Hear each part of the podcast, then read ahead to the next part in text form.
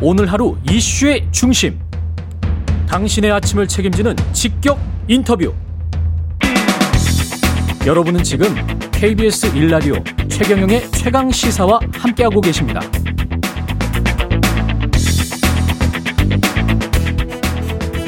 지난주 이른바 슈퍼 위크라 불릴 정도로 여야 유력 대선 후보들이 잇따라 대권 도전을 선언했습니다. 대선 후보들에 대한 민심의 흐름 어떻게 나타나고 있는지 윈지 코리아 컨설팅 박시영 대표 나와 계시고요. 안녕하십니까? 네, 반갑습니다. K-스탯 컨설팅의 이상일 소장 나와 계십니다. 안녕하십니까? 네, 안녕하세요. 예. 일단은 1, 2위를 다투고 있습니까? 누군가와 누군가가? 네, 대부분 알고 계시지 않나요? 예. 예. 어, 어때요? 지금 판도는 좀 변하고 있는 겁니까? 어떻게 되고 뭐, 있는 겁니까? 특별히 예. 변한 것 같지는 않은데. 예. 어, 이제 관심은 아마 이제 윤 총장의 그 출마 선언 실질적인 출마 선언 이후에 그게 음. 29일 날인가 있었죠? 29일 화요일 날. 예. 그 이후에 또 7월 1일 날 이재명 지사의 출마 선언이 있었고요. 음. 그 다음에 이제 7월 2일 날 이제 그 물론 이제 그 전에 29일 날 윤 총장이 출마 선언한 다음에 배우자가 인터뷰가 있었는데 그게 또 굉장히 화제가 됐었고요. 그렇죠. 예. 그다음에 이제 7월 2일 날 어, 이재명 지사 출마 선언한 그 다음 날 금요일 날 어, 재판이 하나 있지 않았습니까? 그렇습니다. 윤석열 예. 전 장모. 총장의 장모. 예. 그래서 이제 그 법정 구속이 됐단 법정 말이죠. 법정 구속 3년. 예. 3년. 이제 그것이 과연 어, 윤석열 전 총장의 지지율이 어떤 변화를 일으킬 거냐. 아마 음. 그게 이제 초미의 관심이었을 텐데.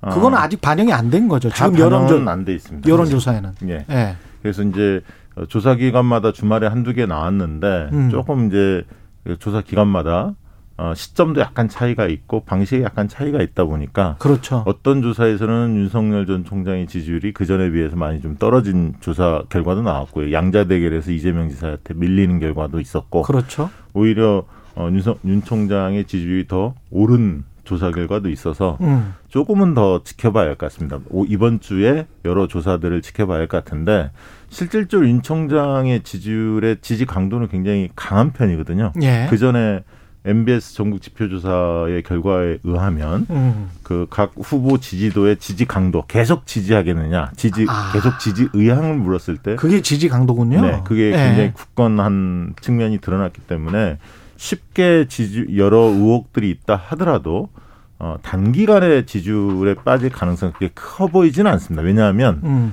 어, 정권 교체를 바라는 층에서 볼 때는 윤 전 총장을 제외하고 나머지 후보에게 지지를 지금 보내기에는 음. 아직은 좀 이르다 이렇게 좀 보시는 것 같아요. 그러다 예. 보니까 지지 강도 같은 측면은 조금 약화될 수는 있습니다. 염려, 우려가 좀 쌓이는 측면이 있기 때문에 그럼에도 불구하고 지지도 자체는 단기간에 빠질 가능성은 좀 적다. 음. 시간을 두고 의혹들이 계속 제기되면 지지율이 하락할 가능성은 커 보인다. 이렇게 봅니다. 예. 아무래도 뭐 대선 슈퍼이크라고 불렸던 주간에 가장 관심을 많이 받은 거는 윤석열 전 총장이라고 봐야 될 것 같습니다. 다른 이제 대선 예비 주자들은 이미 이제 정치권에 등판을 해 있고 예정된 일정들이었다라고 하면 윤석열 전 총장의 이제 정 출마 선언 뭐 본인들은 정치 선언이라고 하는데 과연 이제 그 부분들이 전면에 나서는 그 이벤트 자체가 어떤 메시지를 담고 어떤 영향을 줄 것인가 가장 아마 관심이 많이 모았을 텐데요. 음. 그런 각도만 놓고 본다면 실질적으로 그 기존에 물론 말씀하신 대로 아직 지지율의 추이가 어떻게 될지는 어, 속단하기 조금 이릅니다. 좀 더 지켜봐야 되는데 그러나 이제 이벤트 효과, 컨벤션 효과라고 부르는 그런 현상들은 나타나지 않았다라고 본다면 아무래도 좀 아쉬운 쪽은 어, 윤 전 총장 쪽이 될 것 같은데요. 이유는 아직은 조금 더 이제 분석을 해봐야 되겠지만 어, 그런 또 주변적인 이슈들도 있지만 출마 선언 자체가 상당히 정치적 선언으로서는 상당히 임팩트가 굉장히 강했지만 그 정치적 선언, 공정과 상식이라는 타이틀을 내건 선언에 무엇을 담아낼 것인가에 대한 구체적인 준비는 좀 부족한 게 아니냐라는 평가도 뒤따랐었고요. 그리고 어, 예를 들어서 또 가장 관심을 모았던 정치 노선과 행보에 대한 부분도 모호성이 계속 사실 윤 전 총장의 직접적인 어떤 언급들 기대했던 부분의 많은 부분들은 어, 과연 이제 야권의 어떤 그 통합 대열에 설 것이냐 아니냐라는 부분들에 대한 입장이라든지 이런 것들에 대한 기대감이 굉장히 많았는데 예. 이런 부분들이 전혀 이제 어, 드러나지 않으면서 이게 이 출마 선언 자체가 지지율의 어떤 급반등 부분에 영향을 주지 못했다라고 보여지고 그리고 그 뒤에 이어진 이제 그런 어떤 뭐 어, 장모 이제 판, 그 1심 판결 이런 부분들도 사실은 또 그게 굉장히 대형 초대형 악재가 됐다라고 이제 여권에서는 그렇게 평론 평가를 했습니다만 현재까지 이제 뭐 혼재된 지지율 그 조사 결과만 봐서는 그렇게 아직 크게 반영되거나 그런 부분들이 악재로 작용한다는 흔적은 나타나지 않았다. 그러니까 결국 더하기 말 빼기가 없는 형태로 일단 일주일이 지났거든요. 이번 주에 이제 그 이어지는 조사들 좀 지켜봐야 될 것 같고요. 근데 윤천 음. 총장의 출마선을 보면 예. 메시지가 이제 굉장히 강했잖아요. 그랬죠. 그러니까 약탈 정권 이런 그렇- 표현도 썼단 말이죠. 약탈. 예. 네. 그래서 이제 어떻게 보면 이제 강경 보수층에 타깃을 두고 메시지를 했다 이렇게 음. 좀 보여집니다. 그러니까 중도층들이 볼 때는 현 정권에 대해서 못마땅한 것도 있지만 잘한 것도 있는데 음. 이제 그런 중도층의 정서에 어필, 어필하기보다는 어, 흔히 말하는 좀 어, 굉장히 어, 강경 보수들 어, 현 정권에 대한 불만이 굉장히 강한 분들 이 부분에 너무 지나치게 초점을 둔 건 아니냐 그런 어떤 지적도 있습니다. 이게 지지율이 이렇게 편차가 어떻게 보면 이제 굉장히 심하잖아요. 조사 기간마다. 조사 조사 일시는 거의 비슷하던데 6월 말쯤부터 해가지고 7월 초까지 뭐 이렇던데 이렇게 크게 편차가 나오는 거는 왜 그런 걸까요? 그게 지금까지도 좀 비슷한 부분이 있는데 혹시 예. 이제 여론조사 결과를 이렇게 좀 보도를 통해서 접하시는 이제 뭐 청취자분들 입장에서는 조사 예. 방식에서 ARS라고 표시되는 조사하고 음. 뭐 캐티, 캐티 혹은 면접원 조사라고 표시되는 조사들을 좀 구분해서 보실 필요가 있습니다. 예. 그 공통적으로 조사 기관에 관계없이 어 ARS 조사라고 되어 있는 방식에서는 그 자동응답 그렇죠. 자동응답. 거기에서는 윤 전 총장 혹은 국민의힘 지지율이 상당히 높게 지금 그 잡히는 흐름들이 계속 반복되고 있고요. 아, 그리고.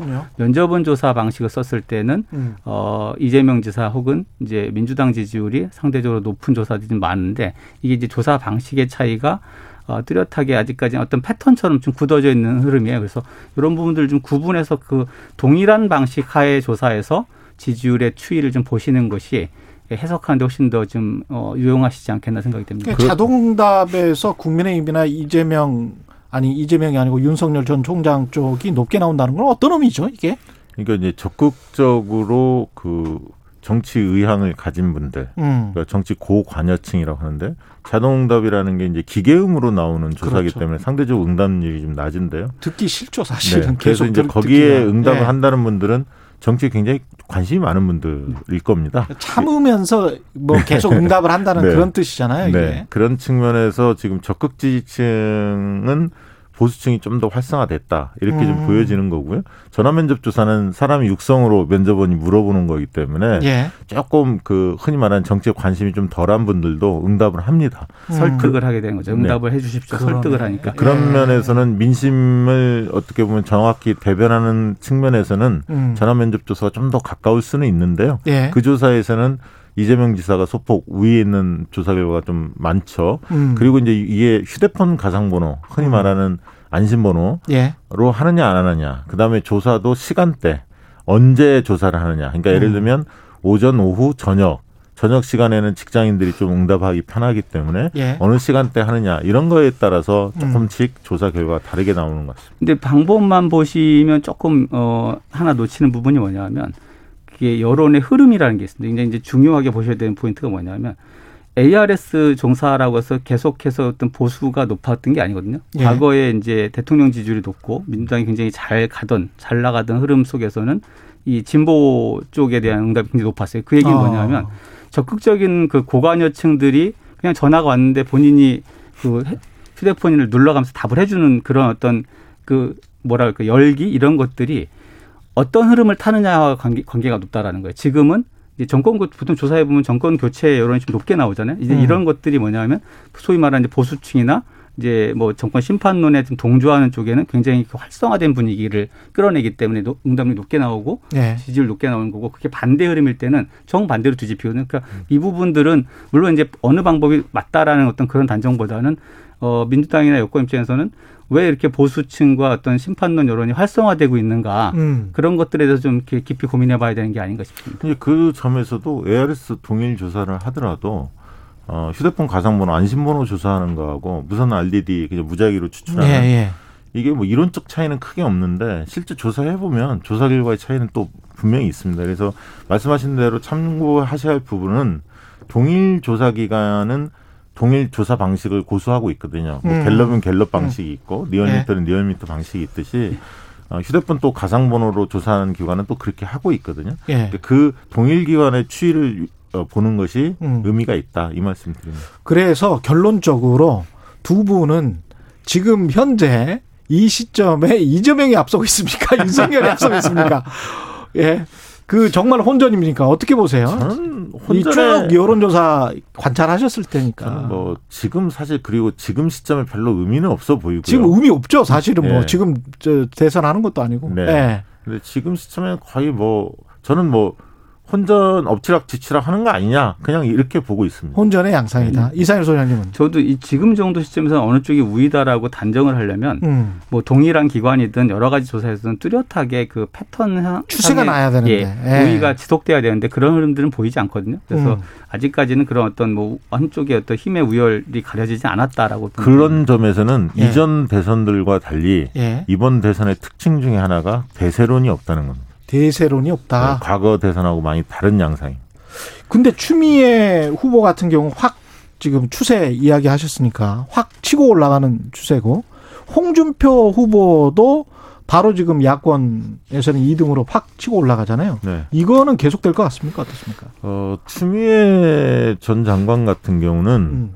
어, 실질적으로 이제 조국의 시간 책이 네. 좀 나오면서 많이 팔렸죠. 어. 어, 그 부분의 수혜를 좀 입은 측면도 있고요. 예. 그 다음에 이제, 어, 아까 얘기했던 윤 전 총장의 장모 구속된 측면이 결국 음. 이제 추 장관이 과거 수사지휘권을 발동했기 때문에 여기까지 온 측면도 있거든요. 예. 이제 그런 부분들이 권리당원, 민주당의 권리당원들한테 어필하는 부분이 있는 것 같아요. 그리고 음. 검찰개혁, 언론개혁에 대한 선명성을 강조하다 보니까 나름대로 어, 민주당 그 당원들한테 어필을 해서 지지율이 좀 오르는 것 같고요. 그래서 이 싸움이 가능한 거 아니냐, 이낙연과 어. 이런 예상들 하는 분들도 있습니다. 그러나 예. 이낙연 전 대표도 어제 그 어, 면접 조사, 면접이죠. 국민 면접에서 국민 면접에서 1위를 했기 때문에 예. 또 반등할 여력도 좀 확보한 측면이 있거든요. 그래서 예. 아무튼 좀 민주당 경선이 싱겁게 끝나지는 않을 것 같고요. 좀 재밌어질 것 같습니다. 근데 국민 면접에서 1위를 한다고 뭐 당원 투표를 할지 국민 투표에서 뭐 어떻게 된다 이런 거는 없잖아요. 네, 없, 그렇죠. 없지만 이제 예. 언론이나 여러 가지 측면, 언론이나 이런 데에서 좀 조명을 많이 할 것 같지 않습니까? 1위를 했으니까. 네, 그런 그렇죠? 측면은 있겠죠. 어, 예. 예, 이제 추- 예, 말씀하십시오.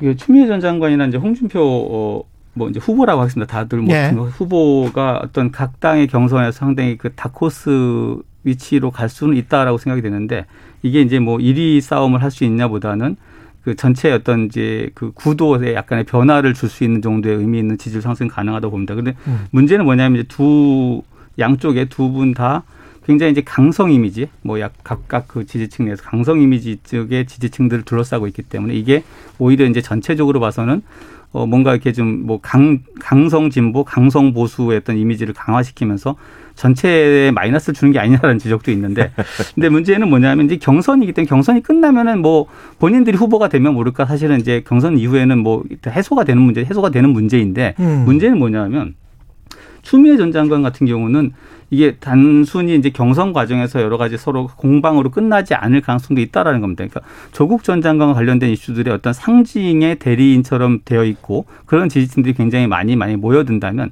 이분들은 경선 이후에도 적어도 민주당의 후보가 누가 되든지 음. 그분이 몇 가지 문재인 정부의 그 과거 기간 내에서 쓴 이슈들 중에서 건드리면 안 되는 성역들을 만들어내는 강한 어떤 그 기제로 작동할 가능성이 있다라는 거죠. 이제 이런 음. 부분들이 그 경선 이후까지도 좀 영향을 줄 수가 있기 때문에 예. 아마 그 이 경선 과정에서 어느 정도까지 어떤 노선을 가지고 그 임하는지를 좀 지켜봐야 될 필요가 있지 않나. 저는 이제 홍준표 후보에 대해서 한 말씀 드리고 싶은데 홍준표 음. 후보가 윤석열 윤석열 후보라고 합시다. 네. 윤석열 후보에 대해서 정치 초년생 프레임을 씌웠습니다. 그렇죠. 그러니까 이제 그 국가 사무에 있어서 어, 검찰 사무는 대통령이 1%. 국정 운영하는 예. 데서 1%밖에 안 된다. 예. 근데 이 정치 초년생 프레임이 힘을 좀 얻을 수 있는 게 윤석열 전 총장이 어, 좀 준비가 안 돼 있다. 어, 음. 정치 참여 선언 한 29일 날 내용들을 보면 그런 인상. 이, 인상들이 좀 주어졌죠. 예. 근데 이것이 단순히 윤석열 전 총장한테만 해당되는 게 아니라 최재형 전 감사원장이 뛰어들었을 때도 똑같은 음. 정치 초년생 프레임에 갇힐 가능성이 많습니다. 예. 그렇죠. 그런 예. 측면에서는 어, 두 분 다 앞으로 이제 최재형 전 감사원장도 만약에 그 대선에 뛰어든다면 음. 얼마나 준비되어 있을지 오히려 국민들의 눈높이가 관심이 그쪽으로 어, focusing이 될 가능성이 굉장히 크다. 그렇죠. 예, 그런 점에서는 두 분 다 홍주표의 벽을 넘어야 하는 거 아니냐 음. 그런 생각이 듭니다. 게다가 이제 대중적인 인기랄지 이런 것들은 사실 윤석열 전 총장과 비교했을 때는 현격하게 떨어지잖아요. 그렇습니다. 예, 리스크는 없을지는 모르겠습니다. 일각에서 이제 보수 예. 언론들이나 몇몇 명망가들이 최재형을 플랜 B 이렇게 에, 지칭하면서 윤석열 예. 낙마 시- 낙마를 대비해서 최재형 카드를 만지작거리는 것 같은데요. 음, 실제로 그 대중의 관심을 불러 일으키기에는 음. 어, 넘어야 할 산이 굉장히 많다 이렇게 느껴집니다. 근데 윤석 열 전 총장, 윤석열 후보 같은 경우는 좀 뭔가 이벤트를 만들고 다시 들썩들썩 하게 해야 지지율이 그래도 다시 올라갈 텐데 지금 아무리 잘 봐줘도 정체인 것 같거든요. 근데 왜 국민의힘에 입당을 안 할까요? 이렇게. 저는 그 문제도 지금 지난 출마 선언 예. 대선이 어떤 임팩트가 좀 약했던 원인 중에 상당히 좀 크게 작동했다고 보는데 예. 지금 그 국민들 유권자들 특히 뭐 지지자들 입장에서 볼 때 윤 전 총장의 행보는 어 몸은 국민의힘하고 굉장히 가까이 있는데 그 음. 당시에 뭐 출마 선언할 때도 국민의힘도 굉장히 다수 상당수가 왔었고 예. 또 계속 회동도 함- 하고 만나는데 몸은 계속 같이 옆에 있는데 말은 어 아직 생각해봐야 된다 시기상조다 이렇게 됐을 때 이 모호성이라는 거잖아요. 음. 그러니까 입장이 오히려 어- 뭐 언제까지 결정을 하겠다라고 하든지 어떤 뭔가 타임 스케줄을 내- 적어도 내놓는 수준에서도 명확한 어떤 입장 표명들이 없다라고 하면 그때 쉽게 떠올릴 수 있는 게 뭐냐면 이제 어 갑자기 끌어들어서 좀 그렇지만 국민의당 그 안철수 대표 같은 경우도 아. 계속 뭔가 각기도. 같기도라는 이런 어떤 그런 어떤 그 트라우마라고 할까 같기도. 이런 것도 있을 예. 것 같고 그러니까 예. 계속해서 이제 상당 뭐 본인한테는 어. 짧은 시간이었지만 유권자들한테는 굉장히 긴 시간 동안 이제 장고를 했는데 그리고 나서도 아직 명확한 입장을 보여주지 않는다라는 것은 그게 어, 택 음. 입당을 하느냐 안 하느냐의 문제보다 모호성의 문제로 시간이 별로. 없어서. 네. 예. 박 만약에. 빨리 예. 들어오면 국민의힘에 빨리 어, 윤석열 후보가 들어오면 오히려 홍준표 이런 분들한테 음. 더 공격받기 쉽습니다. 밖에 아. 있어야 함부로 못 대하거든요. 오케이 알겠습니다. 말씀 감사하고요. 윈지 코리아 컨설팅 박시영 대표, 컨- 컨설팅 이상일 소장이었습니다. 고맙습니다. KBS 일라디오 최경영의 최강시사 1부는 여기까지입니다.